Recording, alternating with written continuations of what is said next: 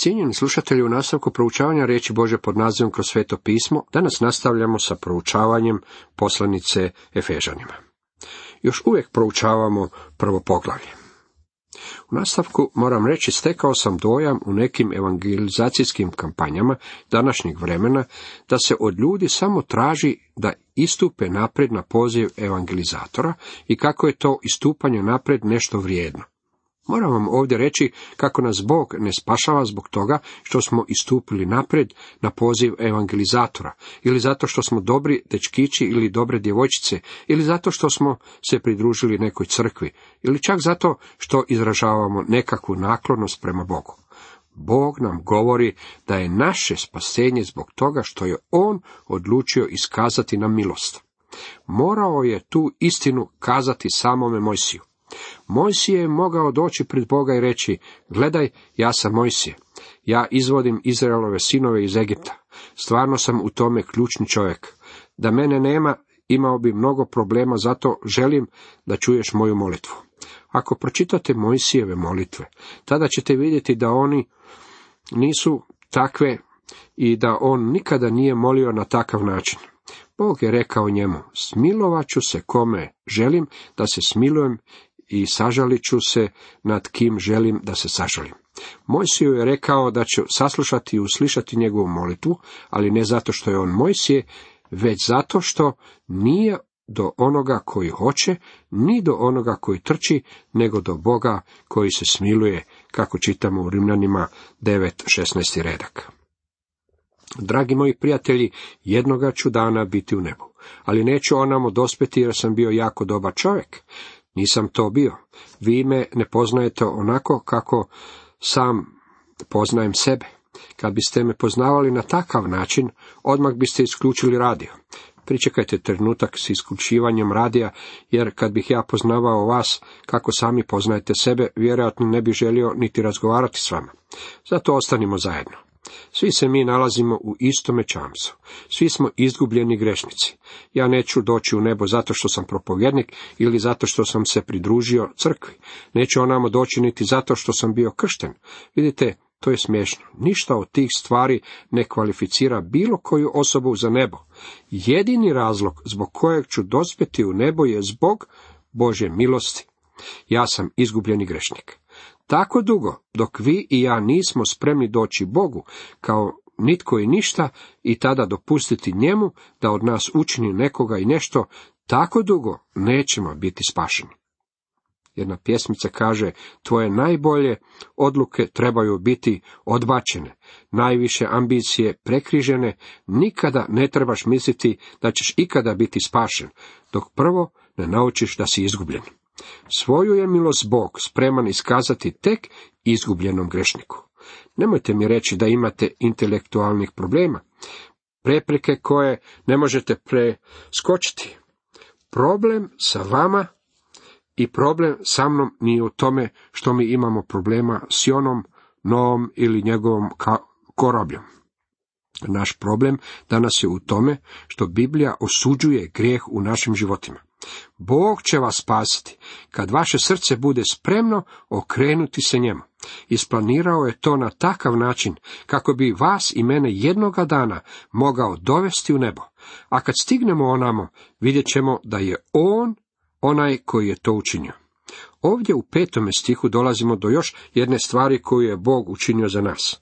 U ljubavi nas predodredi. Netko će reći da je mislio da se ljubav i predodređenje ne može dovesti čak niti u jednu županiju, a kamoli u isti stih. Ali tu ih vidimo zajedno. Božja ljubav uključena je u ovaj riječi koja je bila zastrašujuća mnogim ljudima. Riječ predodređenje dolazi od grčke riječi proorios, što doslovno znači definirati, označiti, odvojiti. Ona znači prema obzoru. Ako otiđete u prirodu i pogledate oko sebe, posebno ako ste negdje u ravnici, vidjet ćete samo do obzora, horizonta. Vi ste na obzoru, stavljeni ste u to područje. Kad se odnosi na Boga, preodređenje se tiče Božeg plana s onima koje odabire. Predodređenje nikada nije upotrebeno u vezi s nespašenim ljudima. Bog nikada nije predodredio nekoga da bude izgubljen. Ako ste izgubljeni, to je zbog toga što ste odbacili i odbili primiti Boži lijek. To je kao kad čovjeku na umoru liječnik nudi lijek od kojeg će ozdraviti. Ako popiješ ovaj lijek, ozdravit ćeš. Čovjek u čudu pogleda liječnika i odgovori mu, ne vjerujem vam. Čovjek tako umire, a liječnik zapisuje u izvješću kako je čovjek umro od određene bolesti i to je točno. Međutim, moram vam reći, postojao je lijek, a čovjek je u stvari umro zato što nije uzeo lijek. Bog je za nas osigurao lijek. Dopustite mi da ponovim još jednom, Bog nikoga nije predodredio da bude izgubljen. Na tome mjestu dolazi vaša slobodna volja. Tako da ćete sami morati odlučiti za sebe što ćete odabrati. Preodređenje se odnosi samo na one koji su spašeni. Što to u stvari znači je sljedeće. Ako Bog krene na put sa stotinu ovaca, tada će sa tih svih stotinu ovaca istići kamo je krenuo.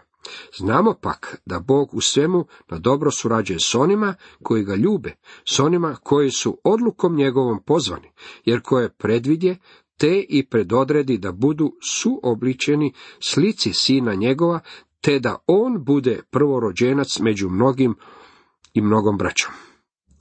Doktor Torej običavao je govoriti kako je ovo predivan jastuk za umornu glavu. Oni koje je Bog pozvao svojom odlukom, ti su predodređeni da budu suobličeni slici njegovog sina. Sada govorimo o spašenim ljudima. U poslanici Rimljanima dalje nam je objašnjeno kako do toga dolazi. Koje pak predodredi, te i pozva, koje pozva, te i opravda, koje opravda, te i proslavi. Kad Bog krene sa stotinu ovaca, sa stotinu ovaca će i doći na cilj. Morate priznati da je to jako dobar postotak. Prije nekoliko godina jedan mi je rančer koji se bavi ovcama rekao da je jako dobar postotak negdje oko 65%. Rekao mi još uvijek smo u području zarade ako na tržište dođemo sa 65% ovaca od onih s kojima smo krenuli. Takvom logikom zaključujemo da nećemo previše štetovati ako se jedna ovčica zagubi. Gospodin Isus ispričao je prispodovo o tome kako je čovjek imao stotinu ovaca, a jedna se izgubila. Znate, mnogi od nas se izgube čak i nakon što smo spašeni. To ne znači da gubimo spasenje, međutim svakako više nismo u zajedništvu s Bogom. Neki ljudi odlutaju tako daleko da se već počnu pitati nisu li izgubili svoje spasenje. Međutim, izgubljena ovca je još uvijek ovca, čak i ako je odlutala daleko izgubila se. Poput ovaca svi smo mi lutali. Takva je naša težnja. To je smjer u kojem idemo. Ne idemo prema Bogu, već se udaljavamo od njega. Što dakle čini pastir? Odlazi van i traži tu jednu izgubljenu ovcu. Uvjeren sam da onaj rančer sa sigurno ne bi ustajao usred noći i po ledenoj snežnoj vijavici tražio jednu jedinu ovcu, samo bi obmahnuo rukom i rekao, neka ide. Hvala Bogu, mi imamo pastira koji nikada neće reći tako što. On govori, krenuo sam na put sa stotinu ovaca, pa ću i doći na cilj sa svih stotinu ovaca. Pretpostavimo da dođe dan kad će u nebu brojiti ovce, negdje u budućnosti. Počeo bi brojati 1, 2, 3, 4, 5, 26, 97, 98, 99, 99, a što se dogodilo s čovjekom, s radija? Čini se da smo izgubili jednu ovcu, pa neka tako i ostane. Mnogi onako nisu mislili da će Vernon uspjeti. Hvala Bogu, on to neće učiniti na takav način. Ako ne budem ondje, kad bude brojio svoje ovce, otići će me potražiti, dovesti će me k sebi. To je značenje predodređenja. Uistinu volim ovu riječ, ona je Božja garancija. Ovce moje slušaju glas moj, ja ih poznajem i one idu za mnom.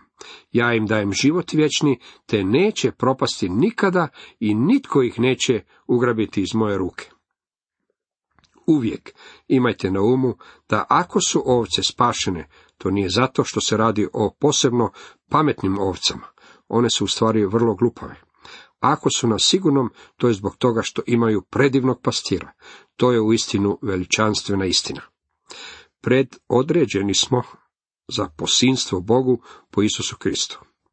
Posinjenje ili posvojenje znači da nas se stavlja u položaj odraslih sinova. Bavili smo se time u poslanici Galačanima. Time se govori o dvije vrlo važne stvari. Posvojenje na položaj sinova označava potpunu regeneraciju, obnovu. Boži duh nas je obnovio.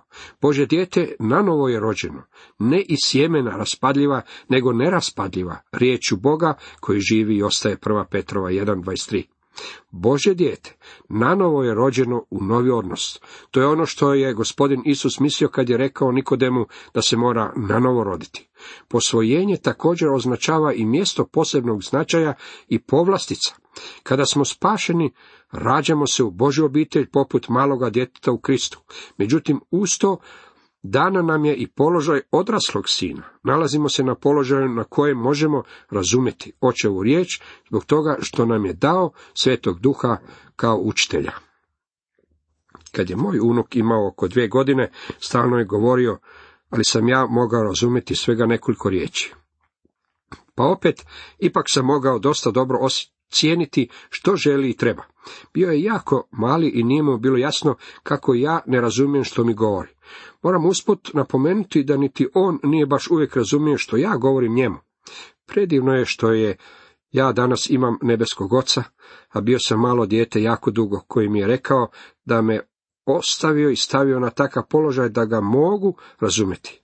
Biće to uistinu predivno kad moj unuk odraste i kad ćemo uistinu moći razumjeti jedan drugoga. Bog, međutim, komunicira s nama već sada. Pavao nam govori i kako, a mi,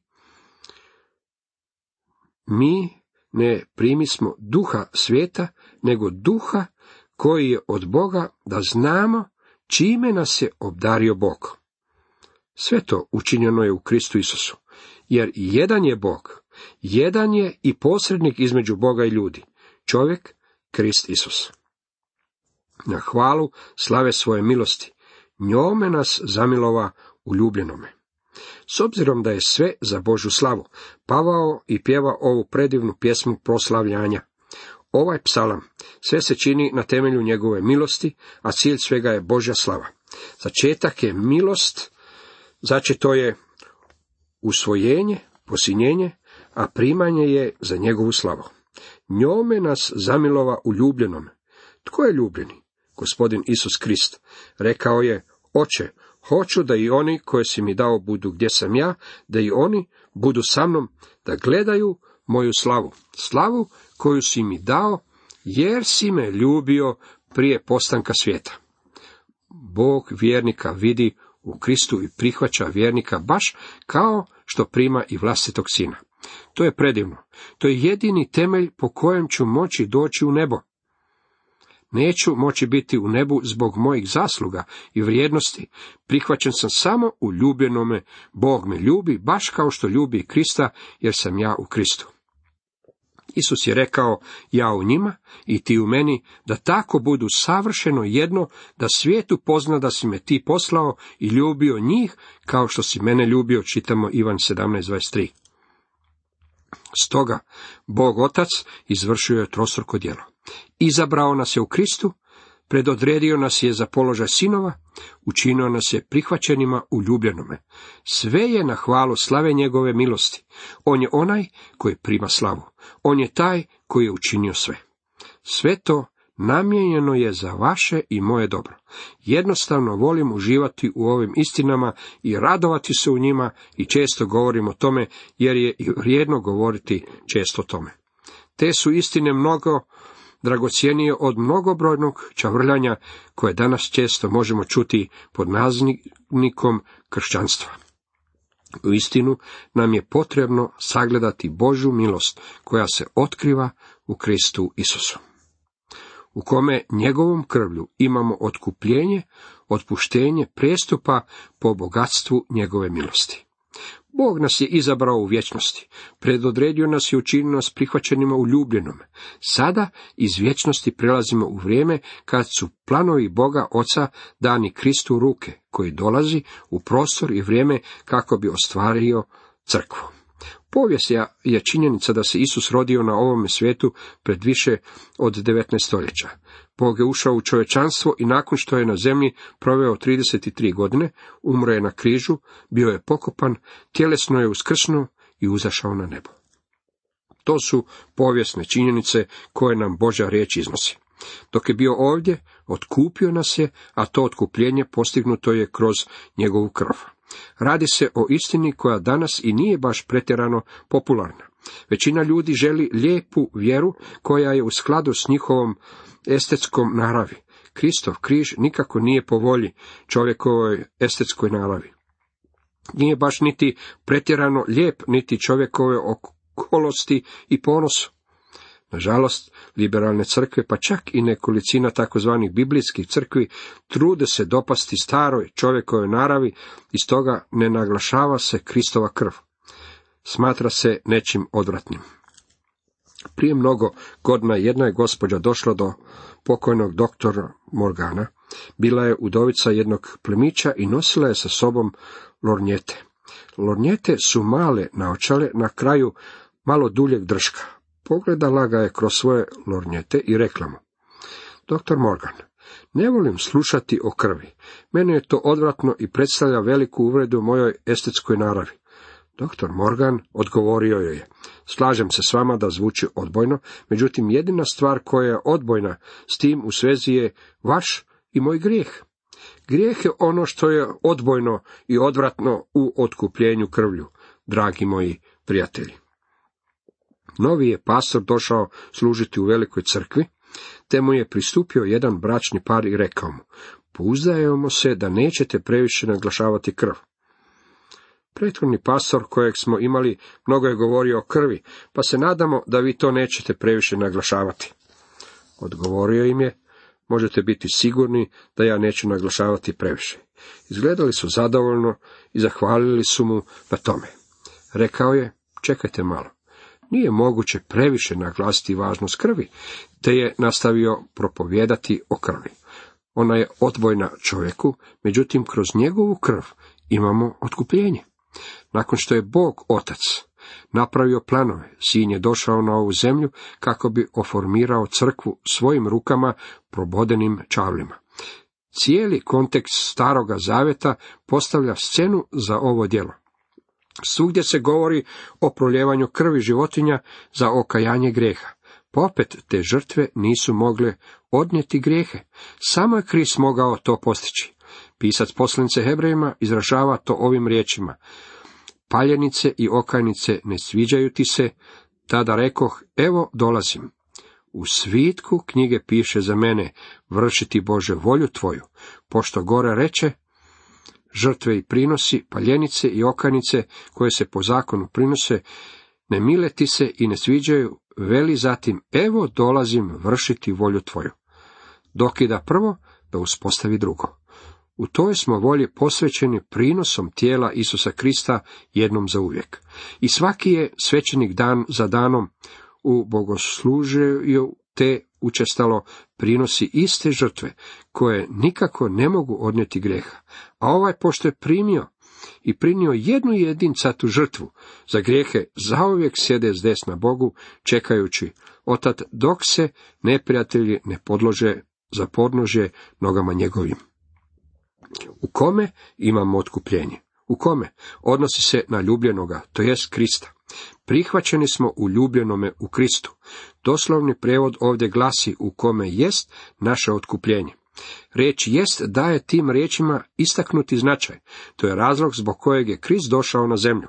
Tako i sin čovječi nije došao da bude služen, nego da služi i život svoj dade kao otkupninu za mnoge.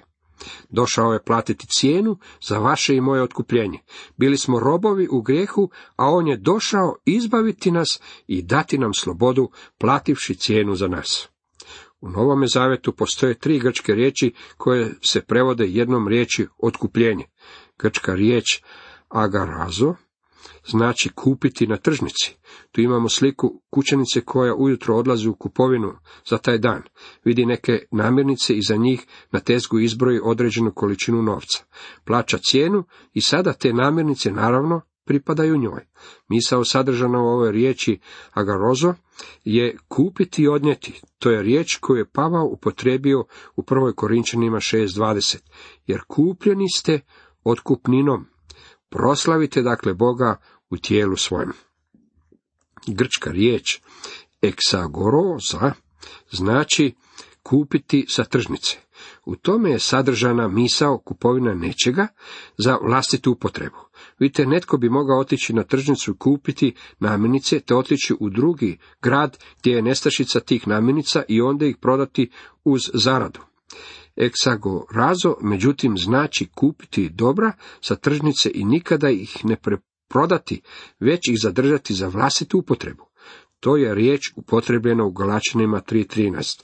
Krist nas otkupi od prokletstva zakona, postavši za nas prokletstvom, jer pisano je proklet je tko god visi na drvetu. To znači da nas je Krist otkupio kako više nikada ne bismo bili namijenjeni prodaji. Pripadamo njemu. Treća grčka riječ za otkupljenje je apahirosis, a to je riječ upotrebljena ovdje u sedmom stihu. Ona znači osloboditi plaćanjem otkupnine kako bi se osoba mogla osloboditi. To isto značenje ova riječ ima u Luki 27.28, kad se sve to stani zbivati, uspravite se i podignite glave, jer se približuje vaše otkupljenje. Otkupljenje je predivna riječ. Ona znači ne samo otići na tržnicu i položiti novac na tezgu, i ne znači samo otići na tržnicu i upotrijebiti nešto za samoga sebe, te nikada to ne prodavati drugome, već također znači osloboditi nakon što smo zato platili cijenu. Ovo posljednje primjenjuje se na primjerno kupovinu roba sa tržišta robljem kako bi ga se oslobodilo i to je riječ za otkupljenje koju nalazimo u ovom stihu. Čovjek je prodan u robstvo grijeha i rob je grijehu. Sve što moramo učiniti je osvrnuti se oko sebe i vidjet ćemo da je to istina. Čovjek je pokvareni, izopačeni grešnik i nije kadar činiti ništa drugo doli grešiti. Rob je grijeha Krist je došao platiti cijenu čovjekove slobode. To je gospodin Isus mislio kad je rekao, ako vas dakle sin oslobodi, zbilja ćete biti slobodni. Otkupljenje je ostvareno njegovom krvlju. To je bila cijena koju je platio. Da znate da od svog ispraznog načina života, što vam ga oci namreše, niste otkupljeni nečim raspadljivim, srebrom ili zlatom, nego dragocjenom krvlju Krista jagnjanca, nevina i bez name. Kristova krv mnogo je dragocjena od srebra i zlata. Kao prvo, nema je baš previše. Ograničene količine ograničuju vrijednost neke tvari, međutim to u stvari nije razlog njene vrijednosti. Jedna kaplja krvi svetog Sina Božeg može spasti svakog grešnika na zemlji, ako se taj grešnik želi pouzdati u spastelja. Mi imamo otkupljenje njegovom krvlju, a razlog zbog kojeg nas spašava na taj način je taj što bez proljevanja krvi nema oproštenja grijeha. To je starozavjetno načelo primjenjivo na cijelo čovječanstvo od Adama sve do zadnjeg čovjeka. Otkupljeni smo ne krvlju jaraca i bikova, to vas i onako ne može otkupiti, već dragocjenom Kristovom krvi. Otpuštenje prijestupa, oproštenje nije čin popusljivog božanstva koje je taknuto na sentimentalan način do te mjere da isključi vlastiti i vlastitu pravednost i svetost. Oproštenje ovisi o proljevanju krvi. Ono zahtjeva plaćanje kazne za grijeh. Kristova smrt i proljevanje njegove krvi je temelj za oproštenje, a bez toga ne bi moglo biti oproštenja. Pravedni Bog oprašta na temelju činjenice da je kazna bila izvršena. Kad je bila izvršena, kad je Isus Krist prolio svoju krv prije više od 19 stoljeća, svakako nije to lijep prizor. Nikako nije po volji rafiniranoj naravi današnjega civiliziranog čovjeka. Naravno da je tako. Čovjek drži da njegov grijeh nije baš tako strašan. Čovjek današnjice pokušava biti sofisticiran, misli da je jako pametan i mudar. Dragi moji prijatelji, mi smo grešnici osuđeni na pakao i Bog nam ne može oprostiti sve dok se ne izvrši kazna. To je razlog zbog kojeg ćete u Božoj riječi pronaći riječ oproštenje rame uz rame s krvlju Isusa Krista. Oproštenje ovisi o Kristovoj krvi. Toliko je dragocjena, rekao sam to već ranije, a ponovit ću još jednom, morate doći Bogu kao nitko i ništa i dopustiti mu da on od vas učini nekoga i nešto. On vam može oprostiti grijehe jer je platio cijenu za vaše grijehe. Samo na taj način vi i ja možemo primiti oproštenje naših grijeha. Cijenjeni slušatelji, toliko za danas.